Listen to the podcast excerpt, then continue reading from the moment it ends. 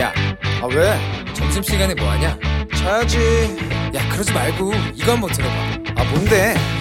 지금 당장 라디오를 켜봐 나른한 오후 깨울 시사 토크쇼 모두가 즐길 수 있고 함께하는 시간 유쾌하고도 신나는 시사 토크쇼 오태훈의 시사본부. 정보센터 뉴스입니다. 국내 코로나19 신규 확진자 수가 2,400명대로 치솟은 가운데 정부는 앞으로 확진자가 더 늘어날 수 있다고 전망했습니다. 의혹에 휩싸인 경기도 성남시 대장동 공영개발 사업을 주도한 자산관리회사 화천대유와 관련해 법조계 유명 인사들의 이름이 줄줄이 거론되면서 이목을 집중시키고 있습니다. 현재까지 드러난 인사만 5명으로 앞서 알려진 권순일 전 대법관, 박영수 전 특별검사, 강찬우 전 수원지검장에 이어 김수남 전 검찰총장과 이경재 변호사까지 화천대유의 법률 고문으로 활동한 것으로 파악됐습니다. 20, 30대 청년층의 가계대출이 전세자금 대출 등을 중심으로 1년 새 10% 이상 증가했습니다. 특히 증가 속도가 다른 연령층의 거의 2배에 이를 정도로 빠른 것으로 나타났습니다. 오늘까지 금융당국에 신고하지 못한 가상화폐 거래소, 지갑 사업자 등 가상자산 사업자는 내일부터 영업을 중단해야 합니다. 투자자들은 신고 여부를 확인하고 자산을 안전한 곳에 옮겨두는 것이 좋습니다. 전체 인구의 80%가 넘는 시민들이 코로나19 백신 접종을 마친 싱가포르에서 신규 확진자가 연일 최다치를 기록했습니다. 지금까지 정보센터 뉴스 정원나였습니다.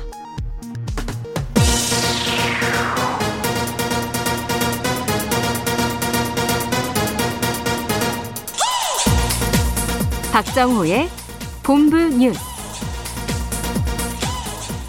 네, KBS 라디오 오태훈의 시사본부 2부 첫 순서 이 시각 주요 뉴스들 정리해드리는 본부 뉴스 오마이뉴스의 박정호 기자와 함께하겠습니다. 어서 오세요. 네, 안녕하십니까? 예, 연휴 끝나자마자 하루 만에 신규 확진자가 폭증하고 있습니다. 그렇습니다. 오늘 0시 기준 신규 확진자 2,434명 늘어났는데요. 네. 최다 신규 확진자 수입니다. 음. 그러니까 추석 연휴 기간 검사 수가 감소했다가 다시 평일 수준으로 이게 증가하면서 확진자가 큰 폭으로 늘어난 것으로 보이는데요. 네. 특히 이제 비수도권의 지역 발생 확진자 비중이 27.7%로 다시 20%대 후반으로 높아진 데다가 네. 다음 주부터는 추석 연휴 대규모 인구 이동의 여파 이게 좀 본격화할 것으로 보이거든요. 음. 그러니까 전국적 대확산 우려가 큰 그런 상황입니다.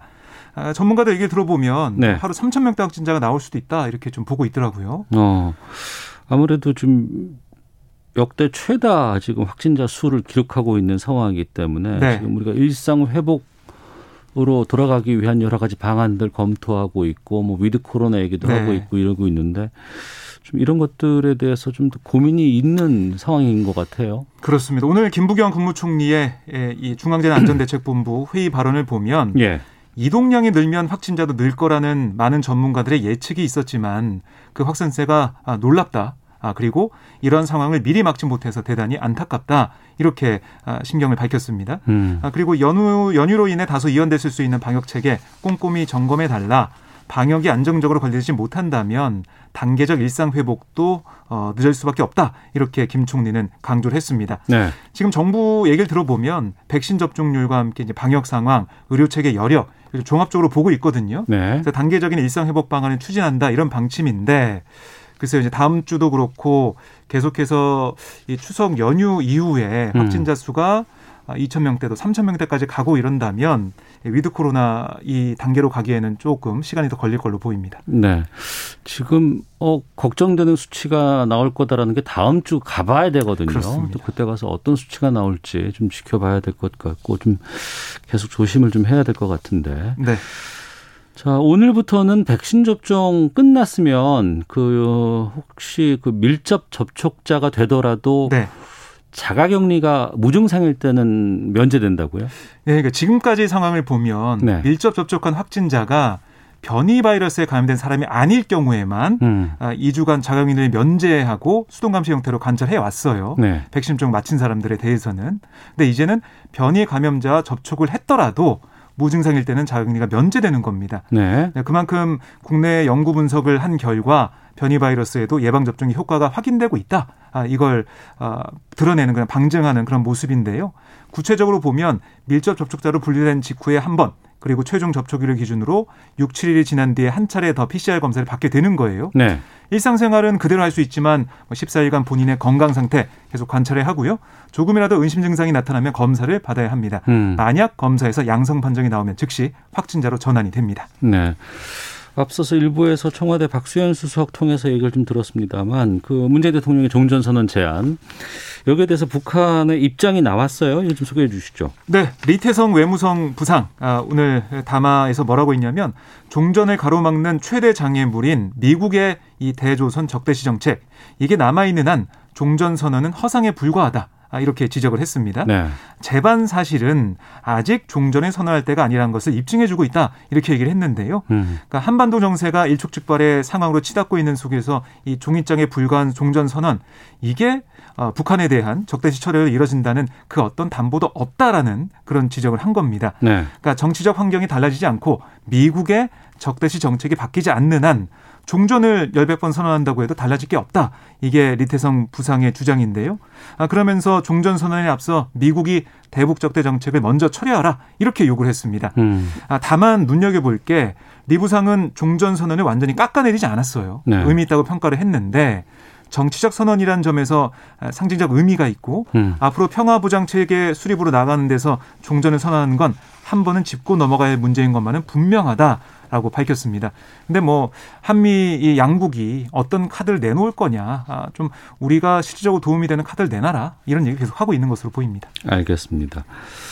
지금 이 대선 경선 상황에서 여야 모두 다 성남 대장동 개발 사업 의혹 이거 가지고 치열한 공방 지금 펼치고 있습니다. 네.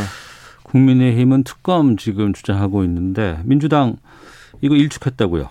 그렇습니다. 아, 윤호중 원내대표가 당 최고위에서 뭐라고 했냐면 이 국민의힘의 대장동 개발 의혹 특검 추진에 대해서 적반하장도 이런 적반하장이 없다라고 지적을 했어요.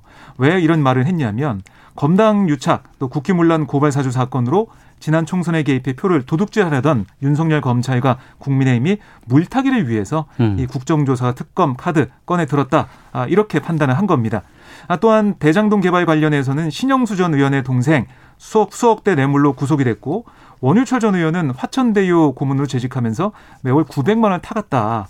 그리고 곽상도 의원은 화천대유 소유자와 친분이 있다고 평소 밝혔고 네. 그 아들은 화천대유에 채용돼 7년간 근무했다라고 지적을 했습니다. 아, 그래서 국민을 향해서 아, 이런 건 내부 의혹자에 대해 먼저 조사하는 게 순리다 이렇게 주장을 펼친 겁니다. 네. 국민의힘은 이재명 지사의 사과를 요구했다고요? 네. 아, 김기현 원내대표는 당 원내대책회의에서 이재명 지사를 향해서 아, 자신에게 중대한 법적, 행정적, 정치적 책임이 있는 것으로 드러나고 있는 역대급 1억 천금 사건에 대해 국민 앞에 솔직히 사과하고 부당이득에 환수하는 이 대책을 제시하라 이렇게 주장을 했고요. 네. 이어서 문재인 정권의 부동산 정책 실패 이걸로 국민은 하루아침에 벼락거지가 됐는데 극소수의 대장동 관계자들은 벼락부자가 됐다. 아, 민주당은 진실 규명은커녕 쉬쉬하며 덮기에만 급급하다 이렇게 주장을 했습니다. 아, 그러면서 국민의힘 게이트라면 민주당과 이재명 지사가 더 적극적으로 특검과 국정조사를 하자고 하는 게 이치에 맞지 않냐 이렇게도 지적을 했습니다. 네. 어제 국민의힘은 대선 주자 TV 토론회 있었는데 윤석열 후보 주택 청약 통장을 못 만들어 봤다. 이 발언이 지금 화제예요. 그렇습니다. 네. 어, 좀 비판을 좀 많이 받고 있는데요. 네. 이 유승민 전 의원의 질문이 있었습니다. 그러니까 주택 청약 통장을 만들어 본 적이 있냐 이런 음. 질문에 윤 전 총장은 집이 없어서 만들어 보진 못했다라고 말을 했습니다. 네. 아 그러자 유 전 의원이 아니 집이 없으면 만들어야죠라고 지적했고요.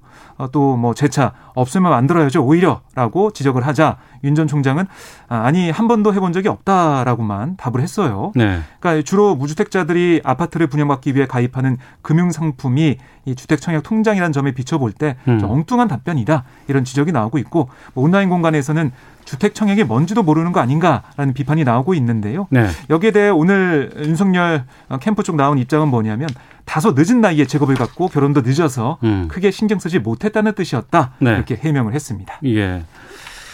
아직 KBS에서는 이 보도를 지금 하고 있지는 않습니다만 지금 속보로 들어오는 걸 잠깐 소개해드리고 또 후속으로 좀 찾아보고 말씀을 드려야 될 것 같은데 북한의 김여정 부부장 남 쪽에 적대적이지 않다면 관계 회복에 논의 용이 있다. 뭐 이런 뜻의 네. 지금 속보가 뜨고 있네요. 그렇습니다. 어.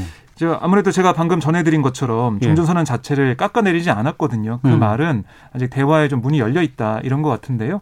문재인 대통령이 언급했듯이 아직까지는 어, 기회가 좀 남아 있지 않나 이런 생각이 듭니다. 알겠습니다. 어, 보다 구체적인 뉴스 나오면 좀 알려드리겠고요. 또 본부 어, 뉴스의 마지막 소식은 제가 좀 알려드려야 될 것 같은데 어, KBS 일라디오 부분 개편이 있어서 월요일부터는 시사본부의 진행자가 바뀝니다. 오태훈의 시사본부는 오늘까지고요. 월요일부터는 어, 최영일 시사평론가가 진행하는 시사본부로 청취자 여러분들을 찾아뵙게 됐습니다. 계속 일라디오 많이 애청해 주시기를 부탁드리도록 하겠습니다. 자, 본부 뉴스 오마이뉴스의 박정호 기자 함께했습니다. 고맙습니다. 네, 고생하셨습니다. 고생 많았습니다. 네.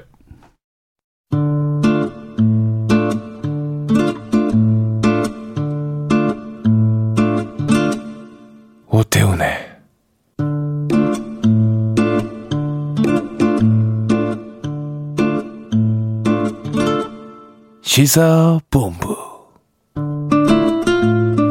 네, 1시 11분 지나고 있습니다. 시사본부는 청취자 여러분들의 참여 기다리고 있습니다. 샵 9730으로 의견 보내주시면 되고 짧은 문자 50원, 긴 문자 100원, 어플리케이션 콩은 무료입니다. 팟캐스트와 콩, KBS 홈페이지를 통해서 시사본부 다시 들으실 수 있습니다. 유튜브를 통해서도 생중계되고 있습니다. 금요일 한 주간의 언론 보도를 분석하고 비평하는 시간입니다. 와치도 정상근 전 미디어는 기자 나오셨습니다. 안녕하십니까? 안녕하십니까. 알파고 신하 씨 외신 기자 함께합니다. 안녕하십니까? 네, 안녕하세요. 네. 어, 정부가 5차 재난지원금 지급 대상에서 이주민을 배제해 차별 논란이 있었고 이런 가운데 조선일보가 어, 이른바 익명 온라인 커뮤니티를 캡처해서 낸 기사가 지금 논란이라고 하는데 기사 제목이 조선족의 반응 이런 제목이라고 하는데 정상훈 기자 이게 뭐예요 이게? 네, 어, 조선일보가 지난 13일 낸 보도였고, 어, 뭐, 엑스한민국, 뭐, 도끼 들자, 이 재난지원금 못 받은 조선족 반응이란 제목의 기사였습니다. 엑스 한민국 도끼 들자 도끼. 도끼? 네, 어. 도끼로 들자. 그러니까 분노한다라는 의미로 보시면 될 것 같은데, 이게 뭐, 욕설도 하고 이제 분노도 한다, 뭐, 이런 의미가 되겠죠. 예.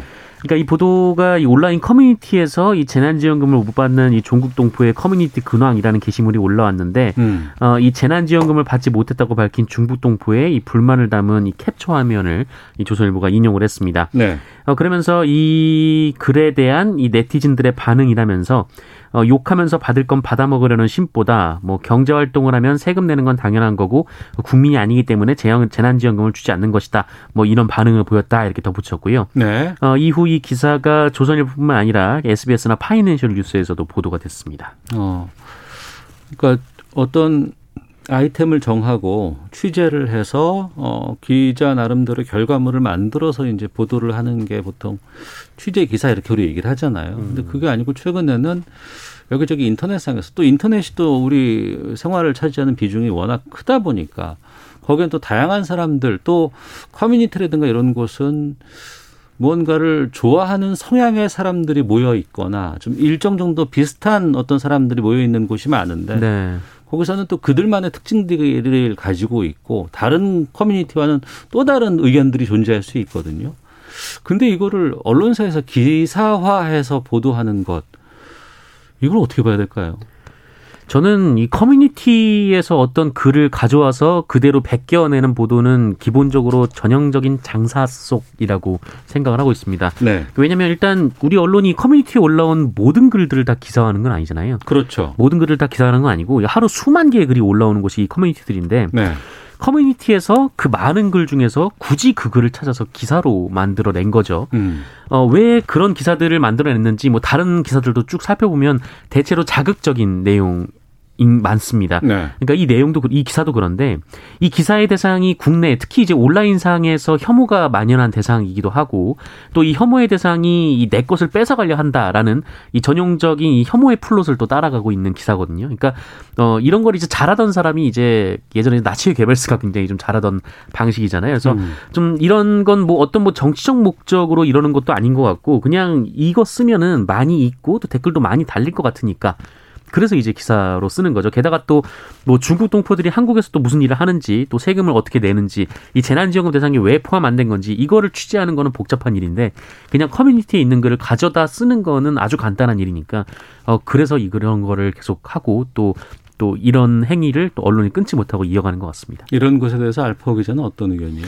저는 에, 정상 선배님의 말씀에 반을 동의하고 반을 동의하지 못한 상황인데 네. 왜냐하면 지금 이 재난 지원금을 누가 받느냐 누가 안 받느냐는 지금 그 오직 이주민들뿐만 아니고 뭐 88%뭐 90%이고 이미 더마비 올랐던 주제이고요. 그리고 네. 또 여기서 이제 이주민이 제외되는데 그러면 이주민들 어떻게 생각하느냐 그 이주민들의 생각을 이렇게 통틀어 줄 수 있는 한꺼번에 음. 많은 생각을 보여줄 수 있는 건 커뮤니티들인데 네. 여기까지는 커뮤니티에 있는 기사를 내주는 거는 어떻게 보면 현명한 선택일 수도 있어요. 음. 근데 문제가 뭐냐면 커뮤니티에 나오는 글들을 보시면 이제 커뮤니티다 보니까 거기 이제 말들이 격 있게 나오진 않고 네. 오히려 좀 약간 욕도 나오고 좀 이상한 단어도 나와 있는데 이제 언론사는 거기 있는 말들이나 거기 있는 분위기를 좀 약간 언론 윤리에 맞게끔 순화를 시키고 냈어야 됐는데 아니면 기사 내에서는 음. 어, 그런 좀 약간 부족한 부분들을 이제 덮어야 되고 그 구멍들을 덮어야 됐었는데 네. 이제 그런 면에서 아쉬웠다는 거였죠. 음. 게다가 도끼라는 단어가 나오면 이게 또 이런 제목까지도 조선족 반응 이래 버리니까 네네. 이걸 또 야기시키는 거 아니에요? 그래도 증폭시켜 버리는 거고. 혐오를 조장하는 거죠. 어. 네, 뭐, 그, 뭐, 종- 중국 뭐 동포들이 뭐 재난 지원을 못 받아서 불만이 있다라는 얘기가 있다면 그냥 실제로 가서 취재를 하면 되는 그러니까요. 문제거든요. 네. 그 실질적으로 뭐 오프라인상에서 이런 얘기를 하는 분들이 몇 명이나 되겠습니까? 근데 음. 굳이 온라인 커뮤니티에서 그런 좀 자극적인 내용을 뚝 떼다가 이 자극적인 부분을 기사 제목으로 달고 또 보도를 하는 거죠. 또 이 내용을 본 사람들이 또 그들에 대해서 또 이제 불만과 또 혐오를 쏟아내는 이런 악순환이 이어지고 있는데 여기에 대해서는 전혀 생각을 하고 있지 않는 것 같습니다. 그러니까 언론에 여러 가지 좀 특히 인터넷 소비가 늘다 보니까 어, 정보에 대해서 여기에 적응하는 건 좋은데 이 적응을 좀 잘못 적응하고 있다는 생각이 들기도 하고 그리고 우리가 지난 3년 동안 숱하게 여기서 얘기했던 거 아니에요 이 부분에 대해서 그렇죠. 네. 근데 전혀 고쳐지지 않고 있고 더 이게 더 확산되는 상황이 있고 지적해도 안 되고 바뀌는 거 그러다 보니까는 사- 사람들이 언론에 대한 신뢰도가 그렇게 떨어지는 거 아니겠습니까? 그래서 이 코너를 살렸어야 됐는데 여기 마지막인데 아, 참 그렇습니다. 예전에 그 이런- 자극적인 제목 이런 게이 주로 이제 언론을 통해서 포털을 네. 통해서 아 포털을 통해서 언론을 소비하지 않을 때는 그 가판대 그 스포츠 신문들이 있어요. 네네. 스포츠 신문들에 보면은 자극적인 사진과 함께 옆에 커다랗게 제목으로 막 붙여서 뭐 누구 원된다, 뭐 누구 결혼 안 한다, 뭐 음. 안에 들어가 보면 그냥 바빠서 뭐 스케줄이 많아서 뭐 이런 류의 자- 제목 장사가 많았었거든요. 근데 지금도 좀 이게 이게 온라인으로 와서 포털로 와서 좀 더욱더 이게 확산되는 것이고 여기에 대해서는 좀 우리가 다시 한번 좀 아, 이 지적을 좀 해야 될 것 같 기도 합니다. 예, 알겠습니다. 자연스럽게 넘어가서 좀 얘기가 될 것 같은데 매년 시사인이 조사를 하는 결과가 있는데 이게 나왔어요. 언론 신뢰도 조사 결과가 나왔습니다. 올해 처음으로 유튜브도 포함됐다고 하고 좀 특색 있는 것들이 많이 있어서 좀 소개를 해드리려고 합니다. 정상 기자 좀 알려주시죠. 네, 일단 이 시사인에서는 매년 이 언론 신뢰도 조사를 하고 있는데 네. 음, 그동안 이 시사인 조사의 특징을 보면은 그 가장 신뢰하는 언론 매체를 묻는 질문에 그 유튜브가 굉장히 빠르게 치고 올라왔다라는 특징이 있었습니다. 네. 이게 뭐 2017년인가 그때 처음으로 등장을 했는데 점점 올라가더니 작년에는 이제 가장 신뢰하는 언론 매체 1위까지 유튜브가 올라선 상황이었는데 네. 어 그래서 이번에 시사인이 그 유튜브 분야를 따로 뺐습니다 아, 질문에. 뺐어요, 따로. 네네 어. 따로 뺐고 예. 어 그리고 이제 올해 답변의 대상을 음. 그 실제 이제 이른바 뭐 legacy 미디어라고 하죠 이제 기성 언론들을 어 제한해서 이렇게 물어봤는데 어 그 결과 뭐 유튜브나 포털 등에 대한 답변이 나오긴 했습니다만 크게 하락을 했고 어 그 결과를 보면 그 응답자들이 가장 신뢰하는 언론 매체가 이 KBS 네 15.5%였고요. 네. 어 그다음에 JTBC가 8% 정도, MBC가 7% 정도, 어 TV조선도 한 6.9%, YTN도 6.3% 네, 이런 순으로 나타났습니다. 그 이제 방송만 한정한 거예요? 신문도 포함되어 있는 거예요? 신문도 포함을 했는데 네. 어, 10위 안에 신문이 유일하게 포함된 매체는 이제 조선일보가 어. 이제 3% 정도로 포함이 됐습니다. 아, 그랬군요. 유튜브 쪽은 어떻게 지금 나오고 있는 거예요? 그러면 따로 뽑아서 지금 조사를 했다고 하는데. 음, 뭐 가장 신뢰하는 유튜브 프로그램이 있느냐 뭐 이런 질문이었던 것 같은데 네. 그 결과를 보면은 뭐 뭐라고 할까요? 그러니까 이렇다 할 프로그램을 꼽을 수는 없는 상황이었어요. 왜냐면은 음. 그 1%를 넘는 유튜브 프로그램이 어, 열린 공감 TV밖에 없었고 네. 어, 그나마도 이제 한 1.2%그 정도였고 이 나머지 프로그램들이 뭐 응답을 한 분들도 있지만 대체로 이제 0%대였기 때문에 이 답변이 소수여서 네, 좀한 1, 2년 지나가면 1등이 내한 중동놈 알파고라는 유튜브 채널이 거기에 1등으로 나오지 않을까 싶습니다. 아, 노력하세요. 너무 섣부른 거 아닌가요? 지금 한 표도 안이 나왔던데요. 청취자분들이 구독해 주시면 그, 그 구독 얘기는 항상 하더라고요, 보니까. 아, 예. 그래서 5만 운영하신 명. 넘었어요. 아, 그래요? 알겠습니다. 거기까지만 하시고요. 아, 이제 오늘은 마지막 방송이니까 할 얘기를 다 하고 가려고요. 아, 뭐 그러시죠, 뭐. 예. 예. 그 신뢰하는 언론인 여기에 대한 기사가 좀 많이 나와서 이 부분도 좀 우리가 소개를 해볼까 합니다. 어, 이 신뢰하는 언론인 소개해 주시죠, 이것도. 네. 어, 가장 신뢰하는 언론인이 누구냐라고 물어봤는데 네. 1위가 손석희, 네, 음. JTBC 스튜디오 총괄사장, JTBC 총괄사장이었고요. 네. 한 12.4%였습니다. 어, 그런데 올해 좀 언론에서 많이 회자가 되는 것은 신뢰하는 언론인 2위가 유재석 씨로 꼽혔다라는 거예요. 네. 그 5.1%가 나왔고 음. 어, 3위가 이제 김어준 딴지일보 총수 그리고 4위가 어, 신동욱 TV조선 부본부장 어, 그리고 5위가 그 김주아 MBC 특임이사 등이었습니다. 네. 유재석 씨를 언론인 반열에 올리고 판단하고 있다는 거 아니에요? 이제 일반 청취자들이나 독자들이나 이런 한국 분들께서 언론이 얼마나 웃긴지를 보여주는 사, 지금 상황이에요. 어. 유재석 씨가 웃기다고 해서 이거를 2위까지 간 건 아닌 것 같고. 뭐 그런 건 아닌 것 같고 어. 일단 이 언론에 노출이 되니까 언론인이라고 판단을 했을 수도 있을 것 같고 음. 어 그리고 그 유재석 씨가 뭐 다른 프로그램에 어, 한 어떤 방송사에서 이 토크쇼 프로그램을 진행하는데 네. 이 토크쇼 프로그램이 꽤나 인기가 있고 어. 또 이슈가 많이 돼서 기사가 많이 나왔어요. 그래서 유재석 씨의 뭐 질문이라든가 뭐 그 나온 분들의 이제 답변 음. 이런 것들이 뉴스로 많이 나오다 보니까 네. 음 어쩌면 이제 그 인터뷰어로서 유재석 씨를 꼽으신 것 같기도 합니다. 음. 알파오 기자. 한국 언론 환경이 얼마나 웃겼을까 음. 한국인들이 이제 개그맨으로 언론인으로 2위에 올려주신 거잖아요. 네. 사실 이건 기자들이 반성해야 되는 지금 그런 사진이에요. 음. 아니 왜냐하면 우리는 그동안 일 뭐 뭐라고 해야 되나 일 지정된 언론 회사들을 우리가 비판을 했는데 사실은 전체적으로 봤을 때 한국 언론 환경의 문제예요. 이거는 뭐 진보 보수의 문제가 아니고, 네. 아니고. 한 허세의 문제가 아니고 음. 한국 언론 환경이 전체적으로 봤을 때좀 전체주의가 너무 강한 음. 분위기고 네.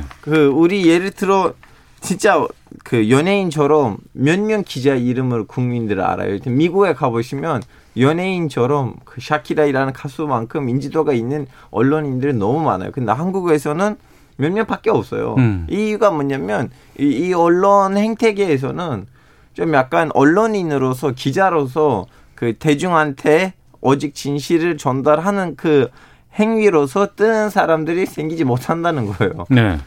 이제 여기서 우리는 뭐라고 해야 되나 그 에, 기자들뿐만 아니고 그 언론 환경에도 좀 약간 질문을 던져줘야 되는 거 아닌가. 지금 아마 다들 아시겠지만 몇 번도 여기서 얘기를 했는데 한국에서는 일단 기자들이 전문화 되지는 못해요. 음. 그한 언론사에 들어가고 한 2년 사회부에 있다가 3년 정치부에 있다가 네, 네.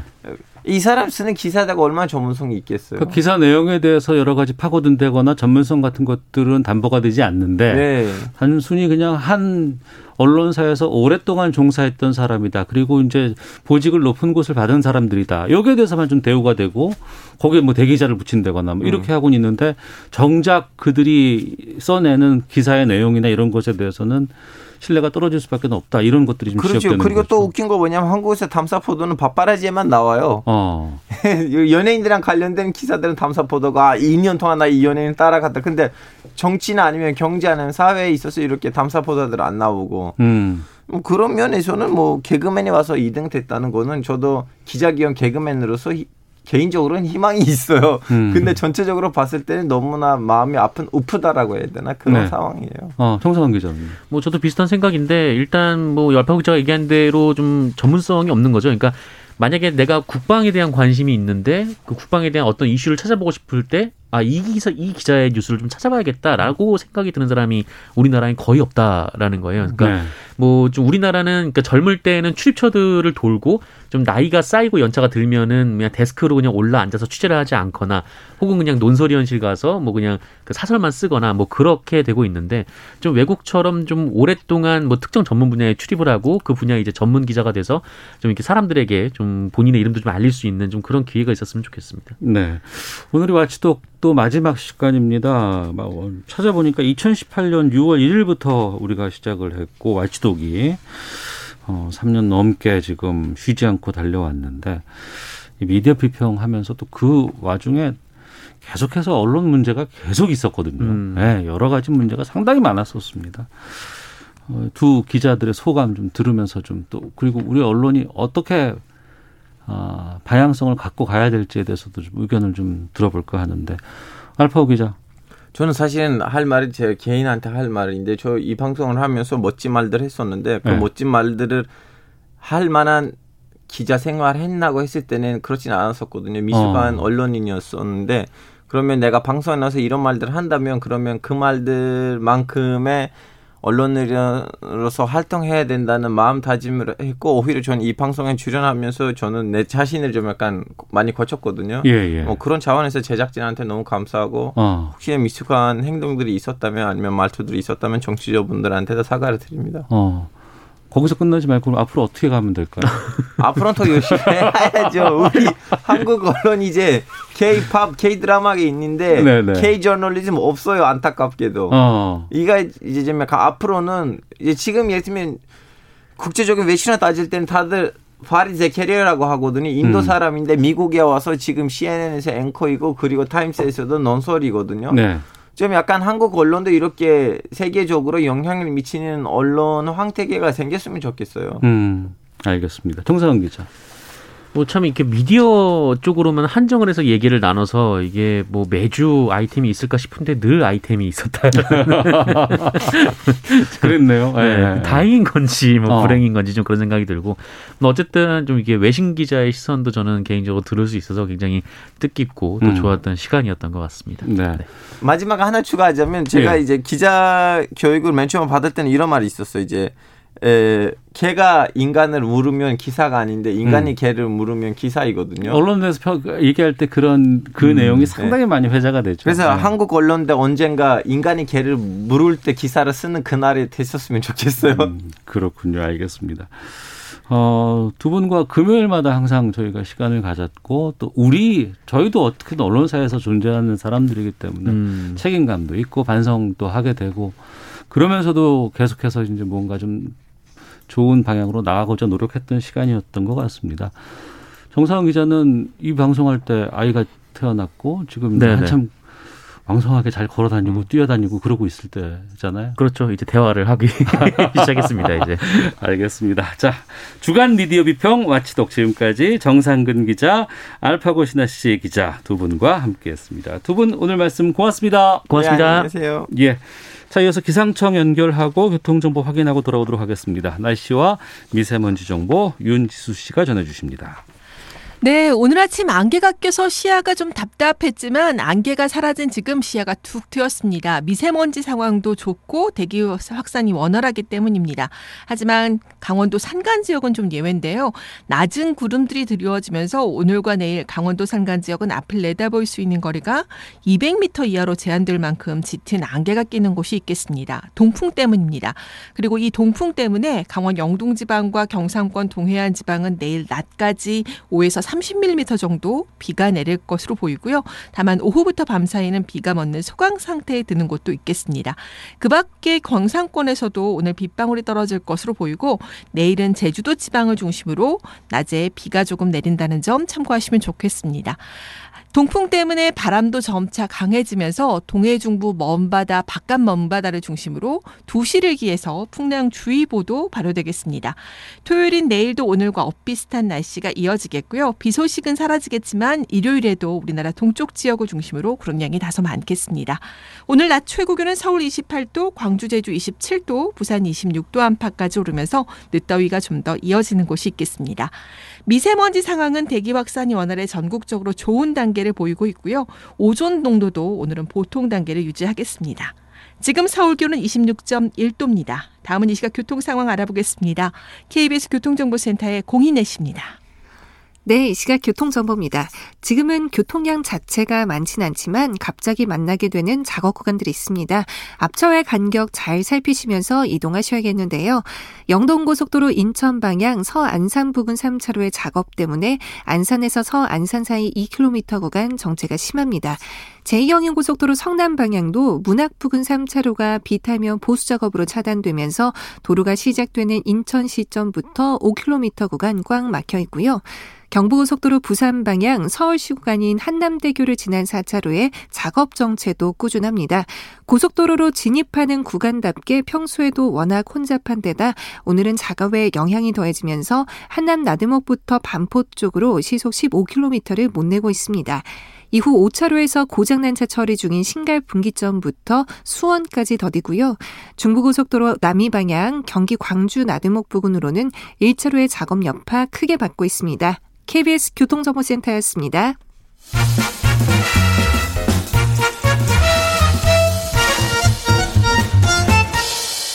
오태훈의 시사본부.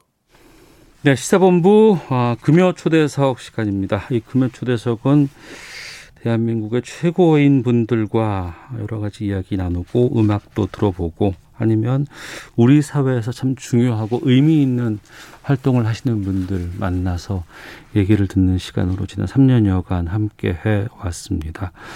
오늘 금요 초대석 마지막 시간인데요. 이분을 어, 모시자고 제가 제안을 했고 또 제작진께서 또 섭외를 해 주셨습니다. 진실 화해를 위한 과거사 정리 기본법이라는 게 있습니다. 여기에 따라서 진실 화해를 위한 과거사 정리 위원회가 2기가 작년 말에 출범을 했습니다. 1기는 10년 전에 있었습니다. 알려지지 않은 인권 침해 사건 또 우리 사회 어두운 역사가 다시금 진실을 마주하고 화해를 나아갈 수 있기 위한 조치를 이 조사기구가 하게 되는데요. 오늘 금요 초대석 진실화해위원회 정근식 위원장과 함께 하도록 하겠습니다.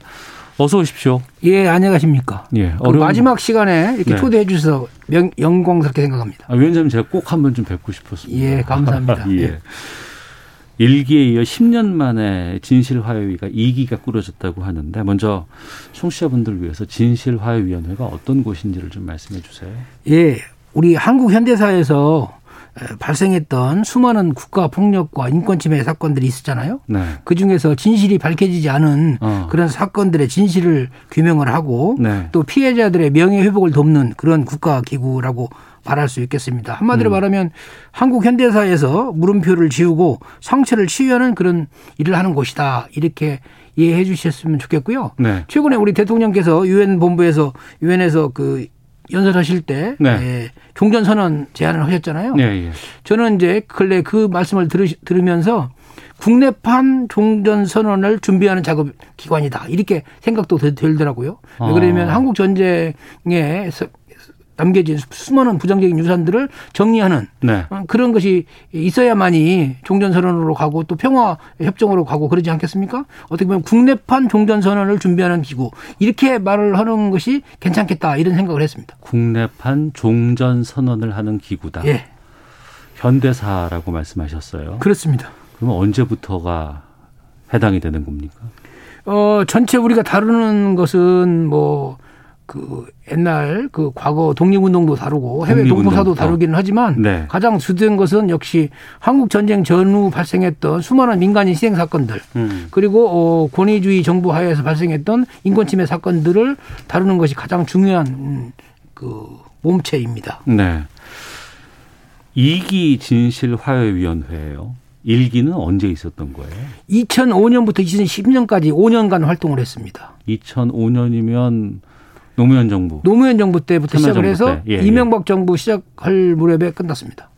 그때는 그러면 뭘 조사했고 어떤 성과가 있었고 근데 우리는 왜 모를까 싶은 생각이 들기도 하거든요. 그때 가장 이제 중요했던 것은 어 2000년대 초반이 예. 이른바 그 화해의 시기였잖아요. 평화의 네. 시기였고 음. 그런 맥락에서 이제 당시에도 한국 전쟁 전후 민간인 그 희생 사건들의 진상을 규명해야 한다라고 하는 요구가 유족들로부터 많이 있었고 네. 그것에 에, 그 기대에 부응을 해서 만들어졌죠. 5년간 음. 활동을 했습니다. 네. 음.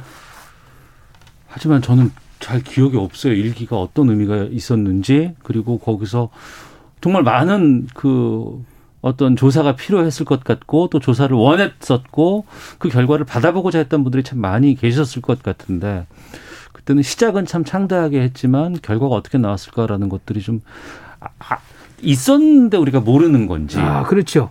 당시에 약 만 천 건 정도의 신청이 있었고요. 예. 그 중에서 8,500건 정도의 진실 규명을 했습니다. 아 그래요? 예. 어. 거기에 이제 가장 많은 부분은 아까 말씀드린 대로 한국 전쟁 전후의 민간인 희생 사건들이고요. 예. 그다음에 일부 이제 민 인권 침해 사건들의 진실을 규명을 했지요. 음. 예, 그리고 나서 저희 위원회는 이제 진실 규명을 하는 기구이기 때문에 네. 그 진실 규명한 결과를 가지고 네. 각각의 유족 들이나 피해자들이 법원에 소송을 제기해서 일부 배보상을 받기도 하고 또 일부 사건들은 제대로 해결하지 못해서 그냥 불능인 채로 어. 진실 규명 불능인 채로 남아 있던 사건들이 있었지요. 그리고 나서 10년 만에 다시 2기가 지금 탄생한 거 아니겠습니까? 예, 그렇습니다. 그럼 1기와는 어떤 차이가 있을까요?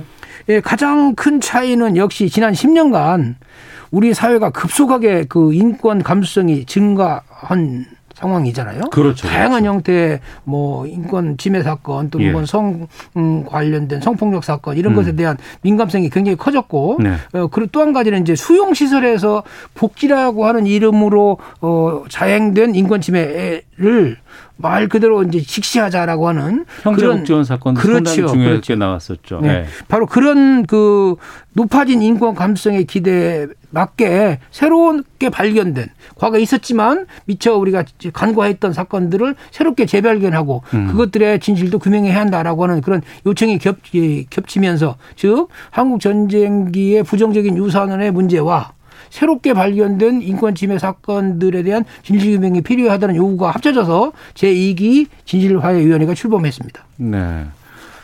인권 침해 같은 것들이 있으면 안 되잖아요. 그렇죠. 해서도 안 되고 또 설사 했다고 하더라도 그것을 단죄해야 되는데 이게 그동안 묻혀 있었던 것들이 그렇게 많았다는 거 아니겠습니까? 가장 큰 요체는 국가 공권력에 의한 국가 폭력 네. 또는 국가 공권력에 의한 인권 침해였기 어. 때문에 과거에 에, 권위주의 정부 하에서는 어, 정당성 정, 정권의 정당성을 위해서 그런 걸 감추고 음. 침묵시키고 그랬죠. 그러다가 이제 민주화가 되면서 서서히 그 과거의 인권 침해 피해자들이 자기 발언을 하기 시작했고 네. 어, 또 시민 단체나 국민들의 눈높이가 높아지면서 아 이제 이, 이 부분을 갖다가 발휘해야 한다라고 요청이 커졌습니다. 음. 이름을 보면 진실과 화해를 위한 과거사 정리 위원회입니다. 진실이라는 건 뭐 수사라든가 조사라든가 이런 걸 통해서 밝혀내야 되는 것이고요. 있는 그대로를 우리가 확인하고 알려야 되는 거고 화해라고 한다는 건 유가족 분들께서 아니면 거기 당사자분들께서 어떻게 보상을 받는다거나 아니면 그때 잘못한 사람들에 대해서 어떤 조치가 이루어지고 그를 통해서 뭔가 자신의 위안이 조금이라도 된다 그러면 그게 이제 화해가 될 것 같은데. 그렇죠. 이 진실과 화해위원회 어떤 의미를 담아서 있는 건지도 좀 말씀이 필요할 것 같습니다. 우리 현대사에서는 사실은 이제 과거에 잘못된 국가폭력이나 인권 침해를 처리하는 과정에서 네. 가장 대표적인 그런 명칭이 과거 청산이었습니다. 네, 네. 그런데 2004년, 2005년 무렵에 진실과 화해위원회가 출범할 때는 남아공에서 발생했던 그 진실과 화해위원회의 영향을 또 받았죠. 그래서 아. 과거 청산이라는 이름보다는 네. 어, 진실과 화해라고 하는 이름을 우리가 도입하는 것이 더 좋겠다라고 하는 인식이 커졌던 것 같습니다. 기본적으로 국가 공권력에 의한 인권 침해 사건이 중심이 되기 때문에 국가 공권력과 그 피해자들과의 화해가 핵심이죠. 네네. 네. 그리고 나서 이제 한국 전쟁을 돌이켜 보면 지역 공동체 내부의 성원들 간의 그런 갈등이나 투쟁도 있었잖아요. 그래서 음. 지역 공동체 내부에 남아 있는 그런 앙금을 풀어내는 화해. 그리고 더 나아가면 한국 전쟁의 경우에는 단지 우리 민족끼리 싸운 게 아니라 국제적인 전쟁이었잖아요. 예, 예. 그런 점에서 보면 전쟁 당사자 간 특히 남북 간 화해까지를 포함하는 그런 우리가 사용하는 진실과 화해의 이 화해의 의미는 적어도 삼중적인 또는 삼차원적인 그런 개념을 가지고 있다 이렇게 생각을 합니다. 음.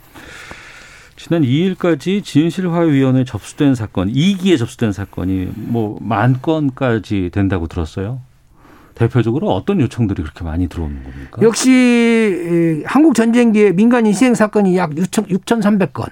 네. 그리고 이제 국가 공권력에 의한 것이 아니라 적대 세력에 의한 그런 민간 인생 사건이 약 1,200건, 어. 합치면 7,500건 정도 되고요. 예, 예. 나머지 약 2,000건 정도가 인권 침해 사건들입니다. 어. 예를 들면 형제 복지원 사건이랄지, 예, 선감학원 사건이랄지, 또는 뭐 서산 개척단 사건이랄지, 네. 이제 그 이외에 진실 규명 불능으로 판정되었던 수많은 의문사 사건들, 거기에 음. 그 의문사 사건들도 여기 포함되죠. 네.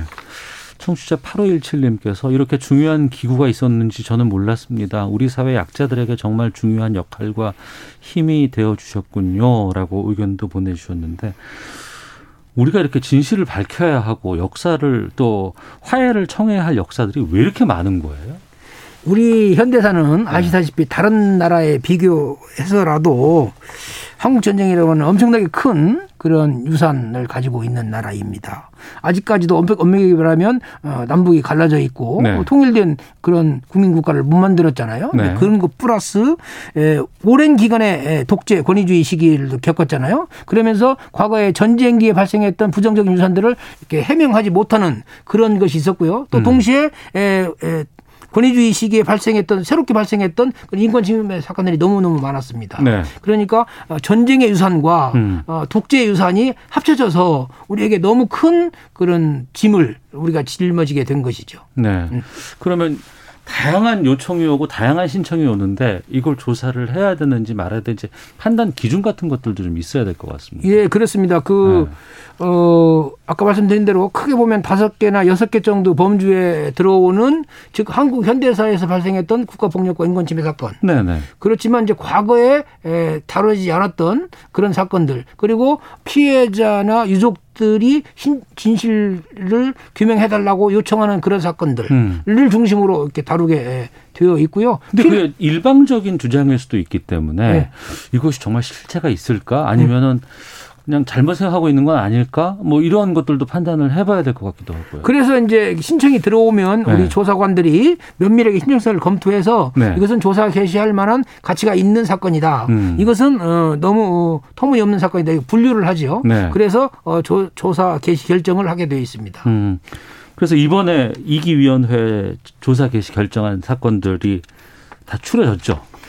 아니 지금 계속 하고 있는 중이고요. 예. 지금까지 이제 작년 12월 10일 출범 이후로 예. 아까 말씀드린 대로 9,700건 정도 거의 어. 만 건에 이르는 정도 신청이 들어왔는데요. 네. 그게 일단 신청이 들어오면 3개월 내에 조사 개시 결정을 하게 되어 있습니다. 네. 그래서 지금까지 약 4,700건 정도의 조사 개시, 개시 결정을 했고요. 어. 아직 그 최근에 들어온 사건들은 저희들이 면밀히 검토하고 있는 중입니다. 아, 그럼 최근에 이제 보도자료 내서 이번에 또 2기에서 또 신청해서 확정된 걸 따로 또 뽑아서 내셨더라고요. 이번에 예. 봤더니 예. 어떤 사건들이 있, 주로 있는지도 좀 소개를 해주세요. 역시 가장 큰 것은 음, 그 한국 전쟁기에 발생했던 민간 희생 사건들이 가장 큰, 큰, 큰 거고요. 네. 두 번째로는 이제 그 많은 언론들이 관심을 가지고 있는 어, 형제복지원 사건. 어. 그다음에 서산 음, 개척단 사건. 성감학원 사건 네. 또는 뭐 여러분 저 경기도 어, 화성 지역에서 발생했던 연쇄 살인 사건을 수사하는 과정에서 무리한 수사로 어 부당한 그런 인권 침해를 아, 받은 예, 사람도 예. 있죠. 예, 예. 네, 그런 그런 사건들도 우리가 다뤄야 하고요. 어. 또 너무나 너무 알려져 있는 예, 아직까지 행위의 진실을 규명하지 못했던 장준하 선생 의문사 사건이랄지 네. 이런 다양한 형태 그런 사건들도 저희들이 다루고 있습니다. 하지만 이거 조사하기가 상당히 쉽지 않을 것 같아요. 확인하기가 시간도 많이 지났고 현장도 많이 훼손돼 있을 것 같고 장소도 많이 바뀌었을 것 같고요. 어떻게 합니까? 이런 가장 큰 것은 이제 권력 기관이 갖고 있었던 네. 그런 자료들이 있죠. 예. 그게 이제 일차적으로 진실 규명의 기본적인 자료가 되고요. 음. 두 번째는 피해자나 유족들의 증언이 두 번째 자료가 되고요. 네. 어, 세 번째는 이제 과거에 유사한 사건들을 참고를 하게 되죠. 음. 그런 것들을 종합 종합해서 진실 규명 결정을 내리게 돼 있습니다. 네. 자, 어, 금요초대석 제2기 진실화해를 위한 과거사 정리위원회 정근식 위원장과 말씀 나누고 있는데요. 최근에 또 80년대, 90년대 의문사 사건 여기에 대한 것들이 좀 조시가 됐다고 조사 개시가 됐다고 들었습니다. 이 사건들은 보면은 여러 차례 좀 국가기관 통해서 조사가 있었다고 하는데 다시 또 부족하다 그래서 요청되고 이러한 것들이 처리가 됐다고 하는데 이건 어떻게 되는 겁니까? 네, 우리나라에서 그 네. 그 의문사 사건들은 2001년도 네. 의문사 진상규명위원회에서 처음 조사를 시작했습니다. 의문사는 따로 또 한 그 위원회가 있었군요. 그렇죠. 예. 그러니까 어, 독재 권위주의 시기에 발생했던 사건들이죠 주로. 어. 어, 그 경우에는 2001년도에 1차 의문사위원회에서 다루었고요. 네. 그다음에 다시 2차 위원회에서 다뤘는데 제대로 규명을 못했기 때문에 음. 그게 이제 일기 진실화해위원회로 넘어왔습니다. 네. 그럼에도 불구하고 일기 진실 진실화해위원회에서 해명하지 못한 사건들도 여전히 남아 있고요. 음. 그래서 다시 이제 그 일부가 우리 이기 진실화해위원회에 넘어와서 어, 그 진실을 규명해달라라고 하는 요청이 예, 오고 있는 것입니다. 거의 20년 이상 네. 우리 사회가 해결하지 못했던 그런 사건들도 이번 이기 진실화해위원회의 진실규명 과제에 포함되어 있습니다. 있습니다. 어.